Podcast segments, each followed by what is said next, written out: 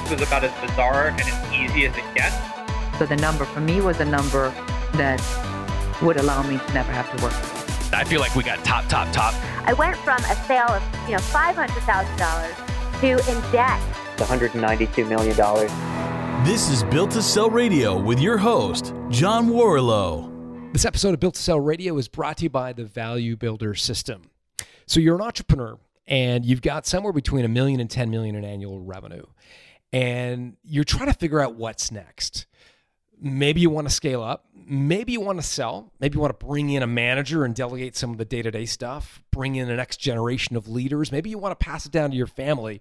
All of those options, the one prerequisite is that it's built to sell, that it's actually something that you could pass on to another generation without you. And that's really what we try to evaluate using the Value Builder score. It takes about 15 minutes to complete the questionnaire, and then you're going to get a readout of how your business would be viewed by an acquirer across eight unique dimensions that acquirers care about. Again, it takes only about 15 minutes. You can do it free at valuebuilder.com. Okay, so is it better to own 100% of a small company? Or a small sliver of a big company. My next guest, Nicholas Seet, chose the latter. He built a company called Auditude and took venture capital rounds, took investment from Viacom, took investment from a group called Goose, which I'll let him explain to you. But ultimately, he owned a very small of what ultimately was a nine figure exit, uh, a very large exit. And we get into the debate around whether it's better to own a big chunk of a small company or the inverse. And to tell you the whole story, here's Nicholas C.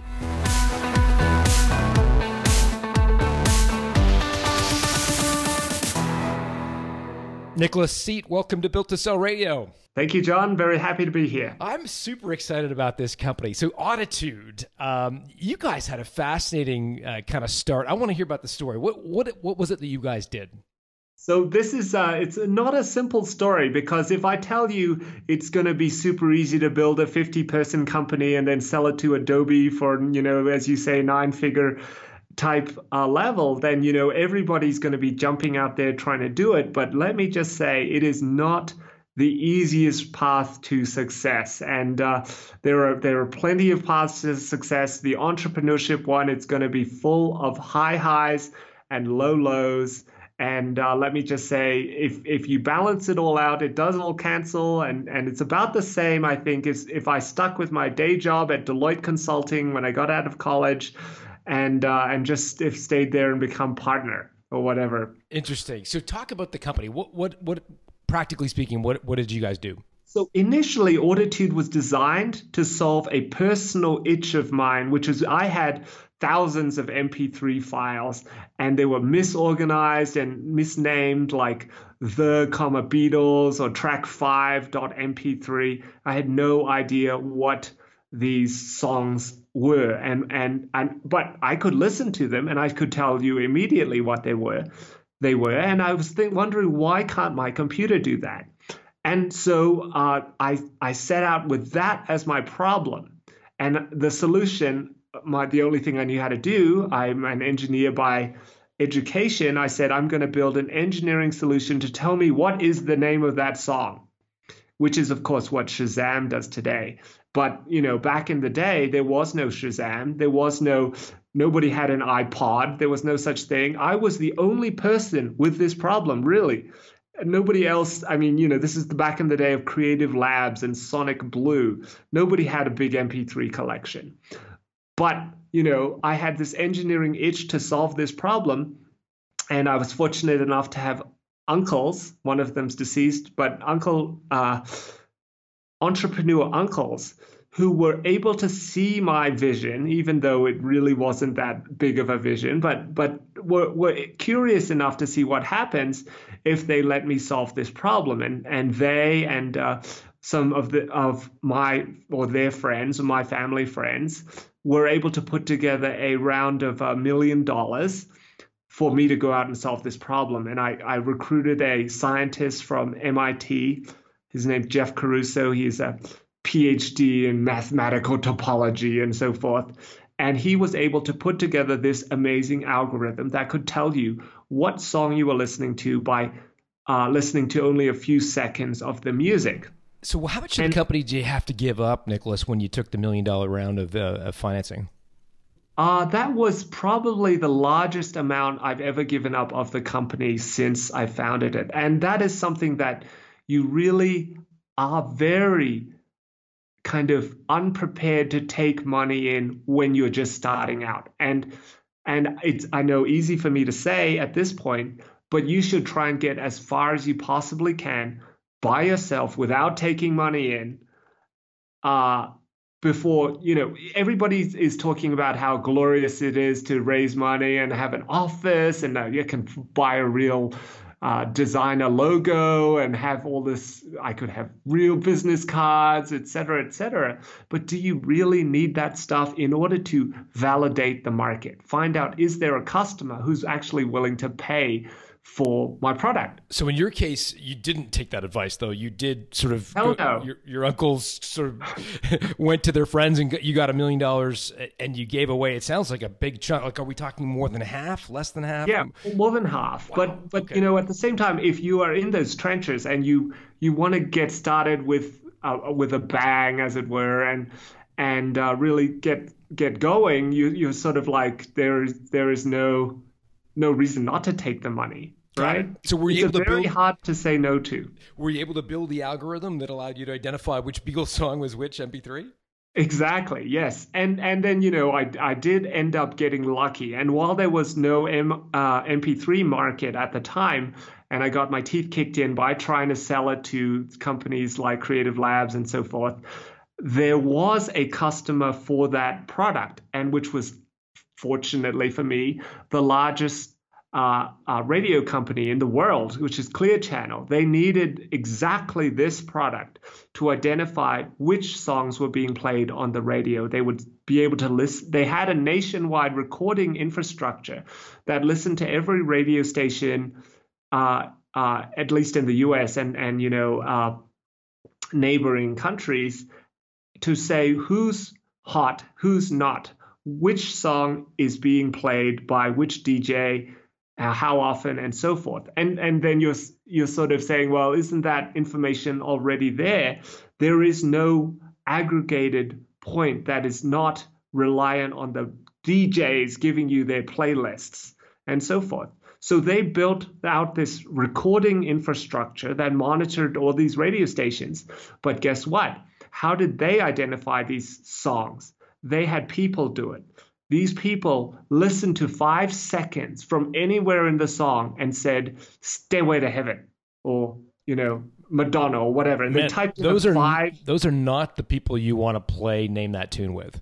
That's exactly right. They would name that tune experts. They would and crush that. Remarkable people. And uh, the problem is that these remarkable people had a problem. They didn't want to listen to smooth jazz, classical, Latin music. And I mean, can you blame them, right? They they were really domain specific, so they would only listen to pop and uh, you know uh, rock and so forth. So what actually happened was Clear Channel said we need an automated solution so that we can do Canadian music, Mexican, Hispanic music, and um, and uh, uh, Christian music and so forth. And so my technology, which I had for MP3s, was had to be changed so that it could do streaming music. It was a very big technology switch to go from MP3s to music on the stream, but we made that because we we were great entrepreneurs and I'm sorry, great engineers.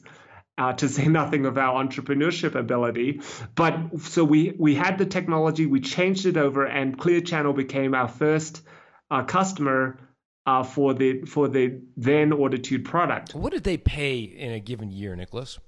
Uh, so we'd, we'd say it's a million plus. You know, I'm not going to give the exact number, but it was very good for a tiny company Yeah. like Auditude. Yeah, that's a big However, and this is the rub, when you are a tiny company like Auditude and you your your product only does a few things that are not so useful to uh, the not solving many problems, and they ask for an exclusive, what do you say? I don't know. What did you say? I say, you know, hell yes, right? And and we give them whatever they want. And so, unfortunately, from that position, we had given away our biggest market to one of the few customers in that market. So they demanded and, exclusivity in the radio and broadcast. Like, how broad was the exclusivity? Uh, for music, radio and broadcast, right? Music, and so so we said, of course, we'll do that because, you know, as a tiny company, you don't have much leverage. You don't have much foresight, especially if it is your only customer uh, of that scale. And you really want to to do something. And fortunately for me, and I went to MBA school, my company paid for it. So really, you know, this is the the the lifestyle that you can get to if your company is succeeding. You're allowed to do things like take a little break, get some additional people to work for you, hire some employees, or in my case, go to MBA school to try and round out my business edges since so, I was, as I said, very engineering at the time. So ClearNet, uh, Clear Channel has given you a million dollars for this product, and then you go back and get an MBA. Well, that, that's right because I I saw that the taste that it wasn't engineering wasn't the way to do it. Going out there with a solution, looking for a problem, is a very painful way to do it because just imagine the amount of you're just trying to force fit your technology into solving somebody's problem but then even then the solution isn't the perfect uh, fit for the problem. So i said i need to go i need my company to pay for me to go to mba school. I'm going to become a business person not an engineer. And so i, I was lucky enough to get into the ucla uh, anderson school of business where i did my fully employed MBA, so that is part time MBA. Meanwhile, I was able to meet some really great people that were outside of my industry, completely different. And so, one of my uh, good MBA colleagues was a ad buyer with one of the largest ad uh, agencies in America. And what she said was that currently there is no way to track whether or not the ads were played on TV. And poof, I was thinking, gee, wow, why can't that be automated? And she says, well, currently it's all done with the buddy system and people getting broadcast affidavits, which is broadcasters saying, here's where I played your ad. And he, I swear it is. And, you know, they do some spot checking or whatever, but it's by no means comprehensive. And the advertiser doesn't know if the ad was sped up, was it cut off, was it played at the wrong time, was it played twice in one ad break, was it played first in rotation, was it played last in rotation? Hmm. These sorts of things that the advertiser is entitled to know, and the ad agency is uh, expected to be checking upon. So my elevator pitch became we have a psychoacoustic modeling technology in order to characterize frequency waveforms, la la la. that's quite a that's quite a mouthful. Right, that's the engineering elevator pitch. And and it became in my business plan development class with Professor Bob Foster, it became we track ads on TV and radio in order to find out if those ads were played correctly. And in a $60 billion broadcast ad market, we find up to 10% of ads are incorrectly played, entitling the advertiser to a refund. Hmm. That's a $6 billion opportunity. Mm-hmm. And that pitch won the Rice University Business Plan competition, which is was or is the largest business plan competition in the world. I've always wondered how these things work. So when you win a business plan competition, do they actually give you cash, or are they giving you investment, which to which you're giving them shares in the company? Well, How does that work? Right. Well, so it's it's both, and I think uh, the cash prize was twenty thousand at the time, I believe, and the investment price was a hundred thousand from uh, a group of Houston Angels. However these super angels, these these I mean like the founder of Compaq Computer and uh, the founder of one of the the board of trustees of Rice University, really high net worth, high high net worth entrepreneur investors, said it takes as much time to put together a term sheet and a deal for hundred thousand dollars. Why don't we just make it a million dollars? And and so I, I said, yeah, why not? Let's let's make it a million dollars. Let's And round so- that up to a million. Right. So Auditude was able to raise a million dollars from the the Houston um, angel network group called uh, the Goose Society of Texas of of Houston. Only Anyway, in Texas. Texas. Only in Texas would it be called the Goose Society. Well, it's an acronym, Grand Order of Successful Entrepreneurs, and and Oh, indeed they were, and and we've had like the founder of Vanguard Ventures, Dr. Jack Gill. He joined our board. Uh, I mean, Little Auditude now has the founder of Compaq Computer and uh, the founder of Vanguard Ventures on the board, and now we're able to get real clarity as to how to scale and grow a business. So. So, you, uh, so they so they've invested uh, a million bucks. What did they get in return for that? Uh, so the nice thing about super angels, like we're talking about, is they're less in it about for the money. They're less in it for the return on investment as they are to see you succeed. And that sounds crazy because everyone's in it for the money, sort of. But it, it really makes a big difference on who you're getting the money from it's very easy to say i'll take the money from anywhere because i'm desperate to get going but it really makes a night or day difference and it, it for auditude firstly i was in I, at the beginning as i said with my uncles and then with the grand order of successful entrepreneurs who are you know individually extremely wealthy and in it for the next generation of entrepreneurs university focused education focused etc not money grubbing as you might expect a more uh, less discriminating investor to be. And that paid out in dividends when it came lo and behold that this whole ad tracking thing was just a mirage. We went to market and i went to these you know senior vice president meetings at general motors and uh, nationwide big big advertisers. And what they said was this is a great technology but you know what? We're actually paying our advertising agency our ad agency starcom mediavest to do this job so we're going to make you an introduction to those people because we're not your customer. The, the we have the problem it's our money but we're telling we're paying somebody else to solve that problem for us. And we said okay. So and we as in me had these top floor meetings with uh, the the the the senior ranks of these big agencies and there's only a handful in America but I met with most of them. What they said was this is great technology but we're on razor thin margins. And you know we think we're doing our job and you want us to pay us to make us look bad in front of our customers. That is probably not going to happen. Well actually you know they didn't say it's not going to happen. They said it's on the list and we'll get around to it next quarter when our budget's less less uh, less tense or whatever and guess what that that next quarter just became the next quarter and so forth So And where do you go? where- So is Clear Channel still paying you about a million dollars a year at this at the- for the technology?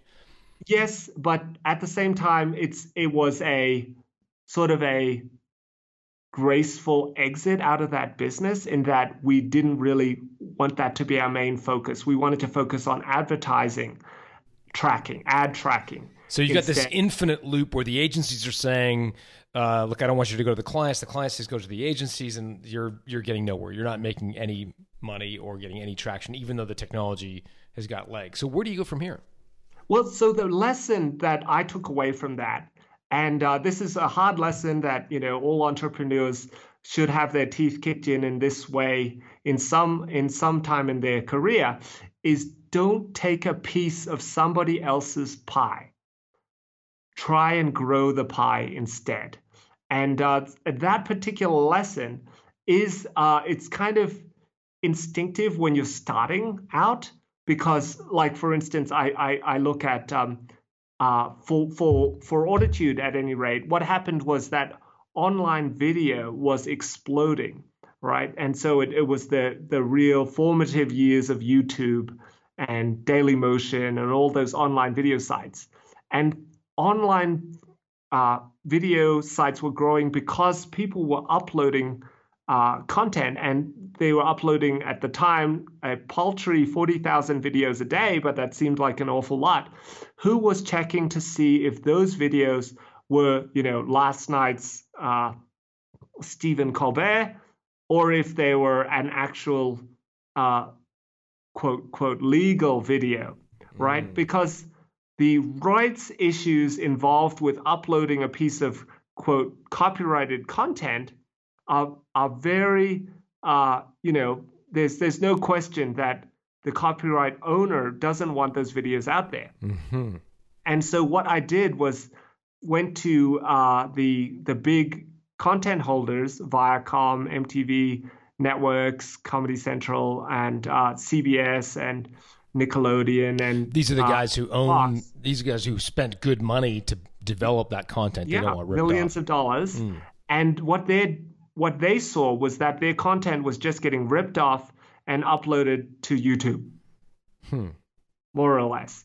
And I said, well, you know, if if you let us fingerprint your content, as we say, then we can identify that content on those sites and automatically tell you where they are, and, and then you can issue a takedown notice and take them all down.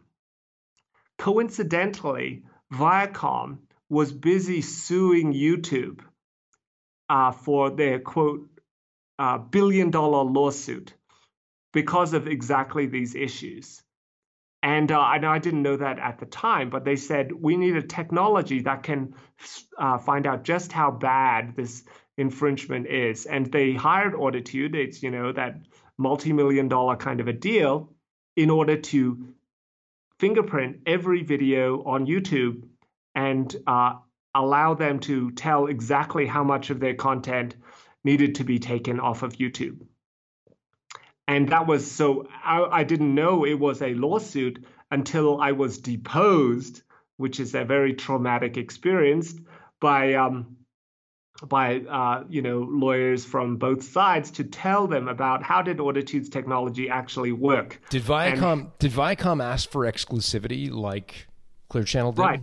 Well, they did, but then we said, you know, really, if we're going to do it for you, we want to do it for everybody in the video industry. We want to sell it to, and this is what actually happened to CBS and NBC and BSkyB and Sure. and- so uh, how did you get around that? They would have, I'm sure, pushed back and said, "No way, we're only doing the we're gonna we're gonna give you a small company a multi million dollar contract. We want Yeah. exclusivity." To which you said, This- "What? How did you defend? How did you we get?" said no, and because we learned our lesson. yeah. this is something that it's the hardest thing in business is to know when to say no right and uh and if it wasn't for that fortitude from the board from these investors that i told you with- from the goose group and my uncles and so forth who have have now seen what happens when a technology just goes after a return on investment that it doesn't it's not the best possible outcome. You you can't possibly make a good decision when you're hungry to get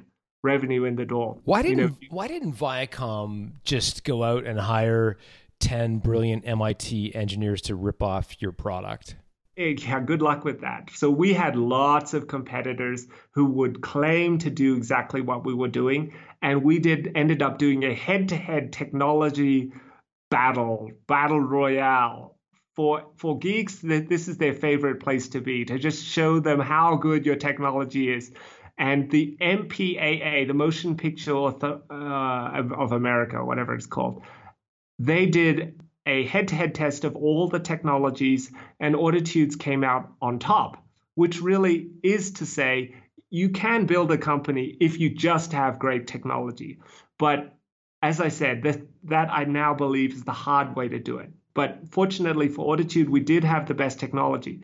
Viacom ended up investing in auditude to see us become a successful company but not because we were helping them identify content to be taken off of YouTube, but because the C, uh, the the then CEO of Auditude, who is Adam Cahan, stepped down from his executive vice president position at Viacom in order to lead Auditude, which of course meant I had to give up my CEO hat, but I, I was willing to do that because it gave me ringside seats on a market that I had no possible ability to do what Adam was doing. He would ex- call up his Wow. buddies from uh, CBS or NBC and they would sit down with him for coffee or whatever. And I would be stuck in a technical due diligence with their operations people.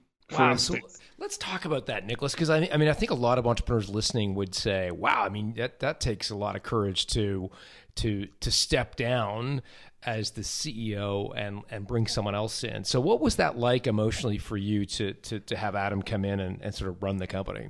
Yeah, it was very, very painful. It's this is your baby, right? This is the one you've you've brought up from nothing, and you grew it to, in my case, ten people uh, at the time of the Viacom investment, and you're literally saying, "Here is my baby. I know it's the best thing for my baby, but I believe that uh, you can do much better than I can do." in that you know in that ex- uh, circumstance when it comes to talking about who the customer is and where you want the company to go and of course you have to give up a lot of equity you have to give up a lot of uh, control and so forth but you do that in order to have a glimpse of what it's like to be that company right? And so you're not calling all the shots anymore but you're certainly a, a still a part of things. And that for me the equation worked out just right. And uh, you know i can i can look back on that at, at the numbers and so forth and th- say that was the right decision. Of course that could easily have backfired but you know you try and surround yourself with your betters and then you don't have to worry so much about the details What points did you come to, you know, kind of what, kind of sandpaper points or frictional points were there between uh, you and the new CEO? It was Adam, right? Yes, that's right. But you know, so Adam, of course, had a very different way of doing things. He's not an engineer like the founder may be. He's not uh, as uh, good at the things that you do, but at the same time, he's very good at the things maybe you don't do. Like he can pick up a call with, uh, you know, the this this chief marketing officer of a of a major advertiser or or whatever, or he can put together a kind of plan that really change, changes the way Auditude is going. And for me, that plan was saying, instead of taking all these videos down, why don't we leave them up there and serve an ad on top of them? That way, everyone wins. You can pay the advertiser, you can pay the content holder, the user gets to keep their quote pirated quote video, and and everyone wins. And that was the final pivot for Auditude is that we became an online video ad platform instead of a copyright enforcement vehicle.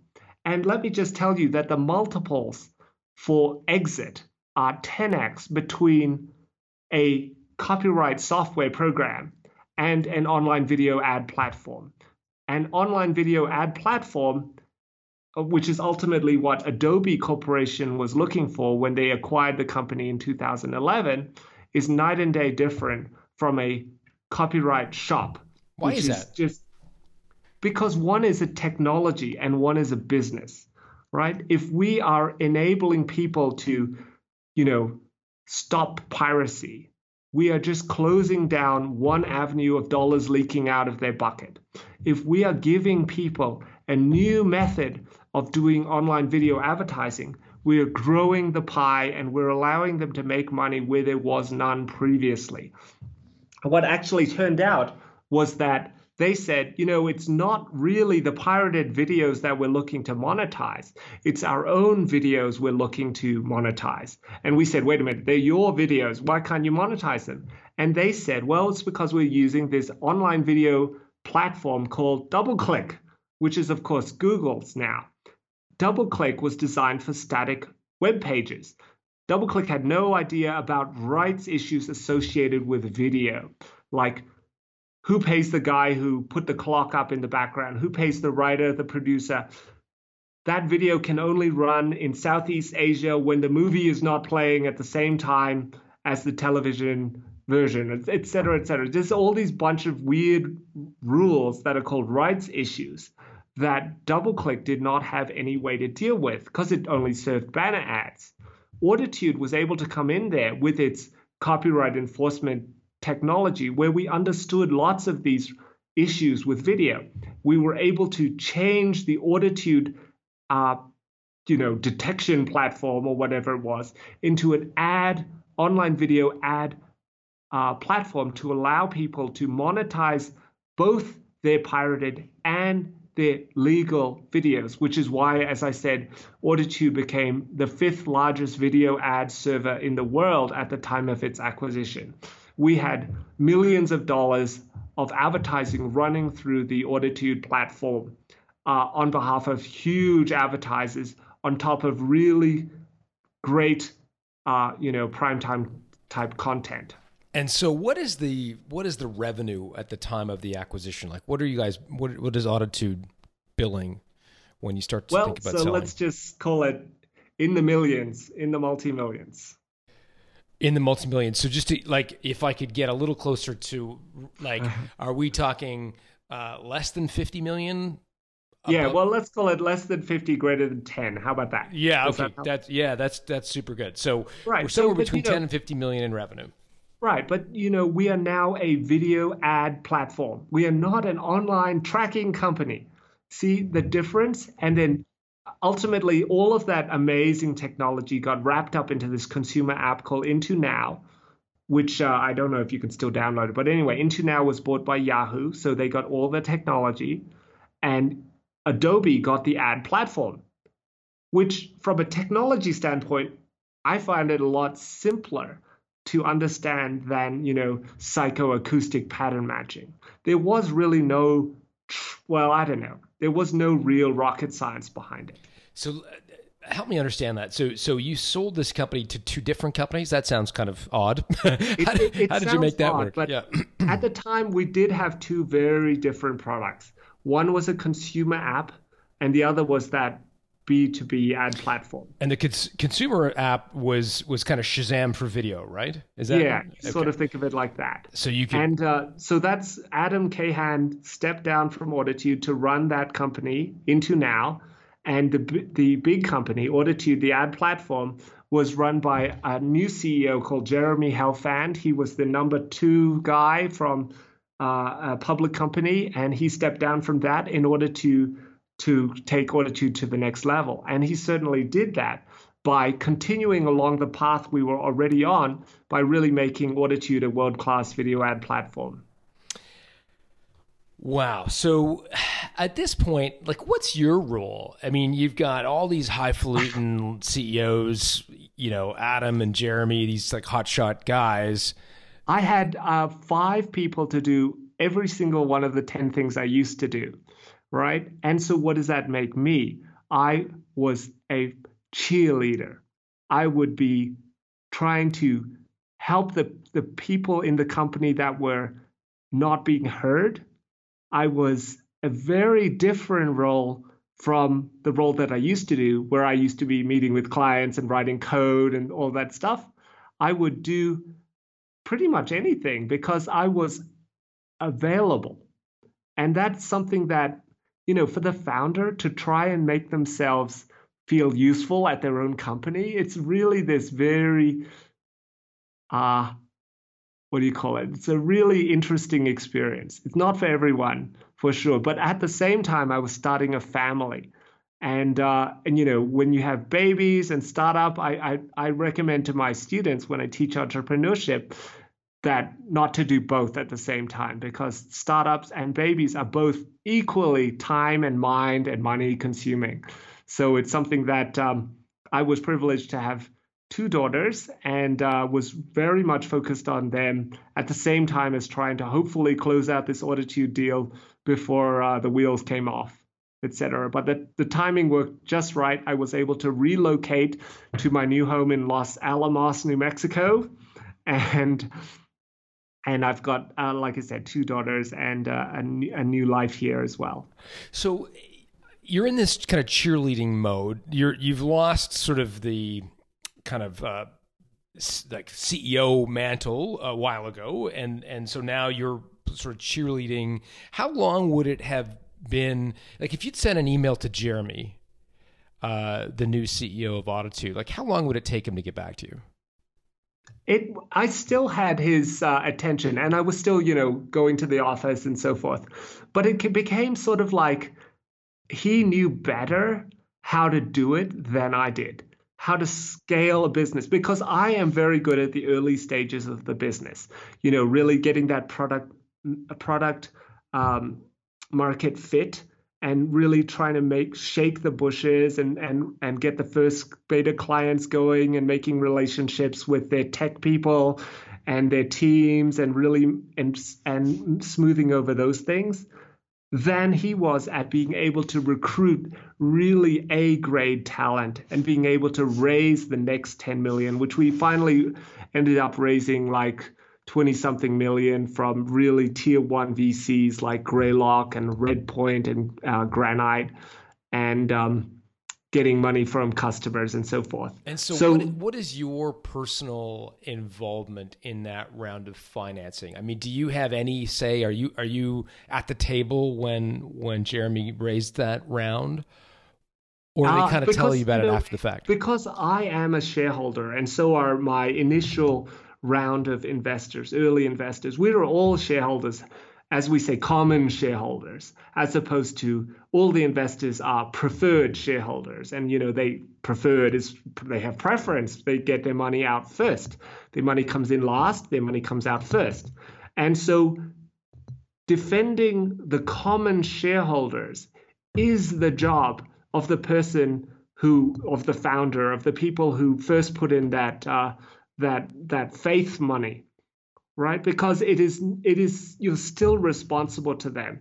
You still want there to be a positive outcome for them. So you are watching out for your common shareholders and really making sure that the people that you brought on board to do that are doing their jobs as well. So how do you how do you think about dilution? Uh, because this is your uncle's money that that they put into the business all those years ago uh, the Goose guys. They're you know they they put their faith into you personally, not Jeremy, not Adam, and and now the, you got other characters, these highfalutin kind of uh, like yep. hired guns.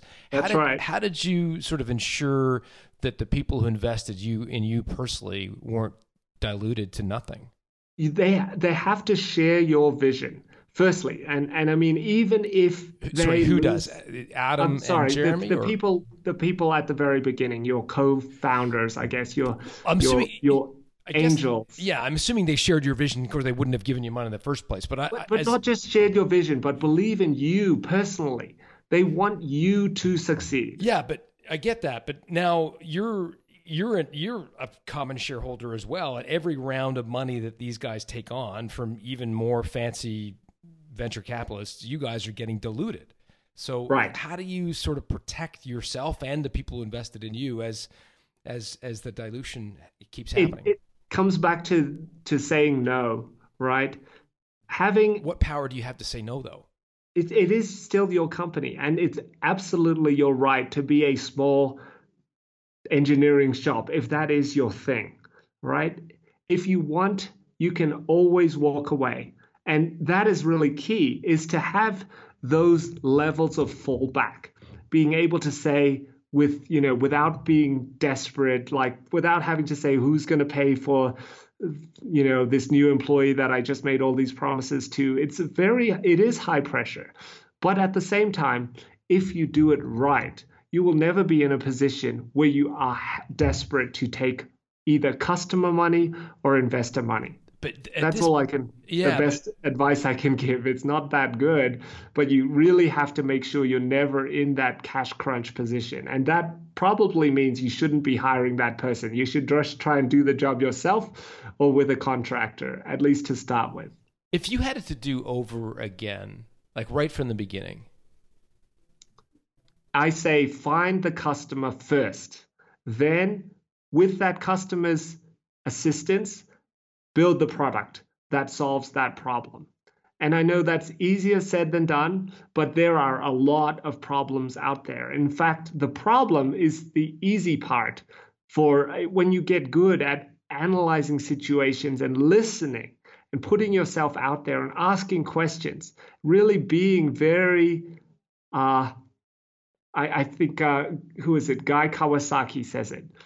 He's be naive oh, actually, that was Steve Jobs. He said, "Be stupid. You know, don't afraid to be naive and stupid." It's it's the it's to those people who kind of open their souls to the universe. That's where good things happen. I, I guess. Allow yourself. Sorry. Yeah. I was I, going to I say. was just saying. Yes, go ahead. I was just like, I get. Um, I love this notion of finding the customer first because that that is uh, one of the core themes throughout our discussion. I might would it be fair to say then that you would um, well I, I, shouldn't put words in your mouth. W- would you go so far as to say that you wouldn't then uh, seek outside capital or significant outside capital if you had it to do over again? Um, or, or maybe maybe that's not fair to say. What, what are your it, thoughts it on is, raising money? It is absolutely fair to say because when you take other people's money, you owe them. You have to deliver, whether that's a customer or an investor. You have made a promise to them. Having a clean, you know, uh, cap table, as it were, allows you to do things that you would otherwise be unable to do. And that's talking with maybe customers who are not in your space, maybe talking with different groups of people who maybe you didn't even know you you were interested in that space before. So in other words, it is that clean slate. You're able to do all this stuff on paper. And I like I, I said I went to business plan competition. It was a great experience. So even if you're not the founder, join somebody else's team at an accelerator or a, um, a mixer or whatever. Really try and put yourself out there in situations that you're not comfortable with, just in order to find that next amazing opportunity, that next customer problem that you say, say, oh, you know what? I actually know somebody who might be able to help with that, who might be able to solve that problem. I think that is the right way to do things.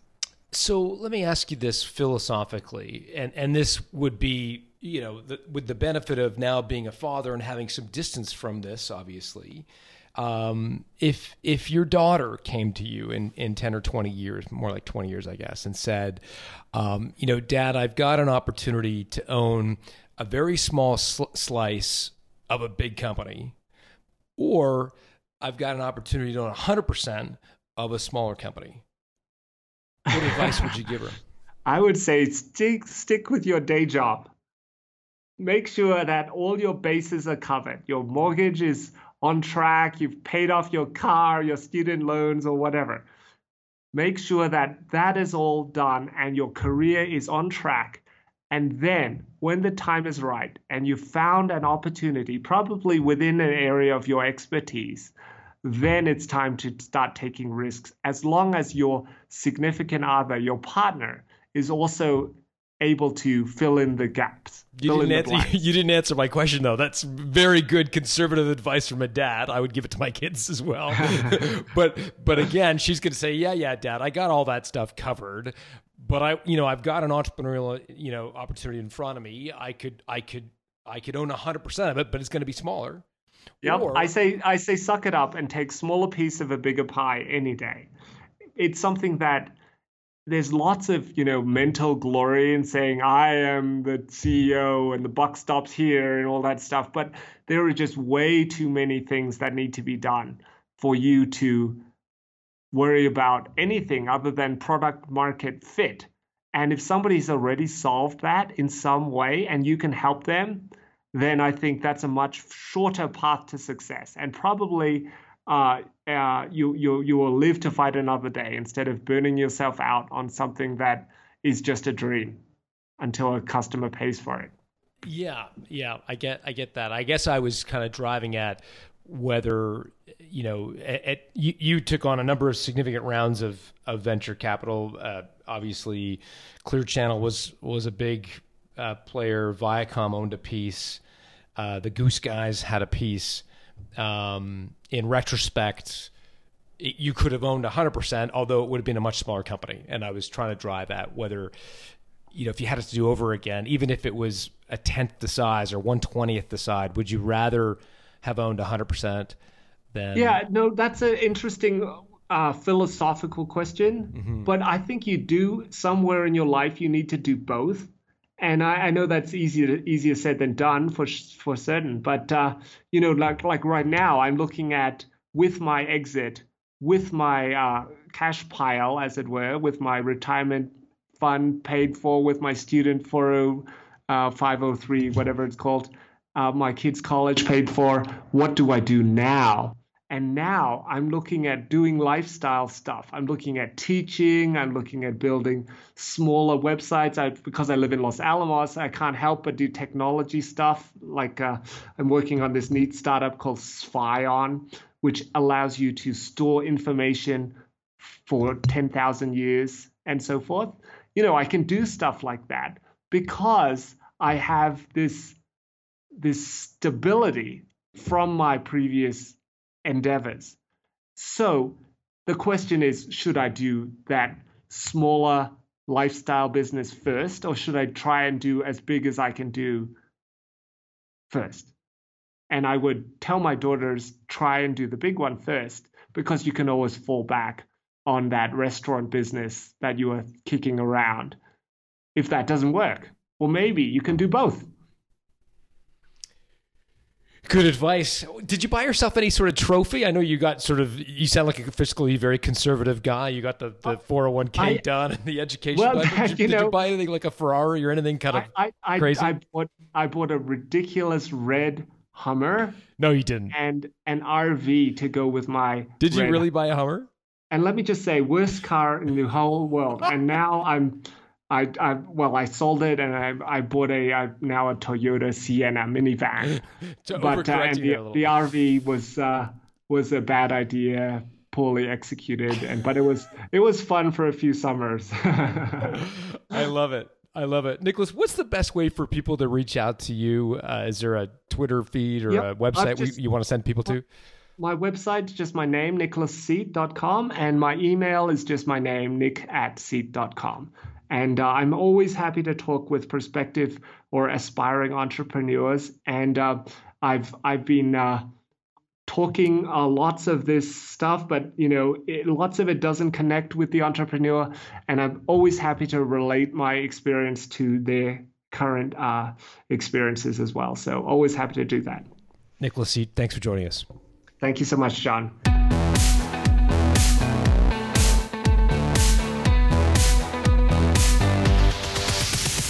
Thanks for listening to Built to Sell Radio with John Warrillow. For complete show notes with links to additional resources, visit builttosell.com slash blog. John is the founder of the Value Builder System. To find out how to improve the value of your business by 71%, visit valuebuildersystem.com. John is also the author of Built to Sell, creating a business that can thrive without you, and the automatic customer, creating a subscription business in any industry. Connect with John at facebook.com slash built to sell or on Twitter at John Warrillow, W A R R I L L O W.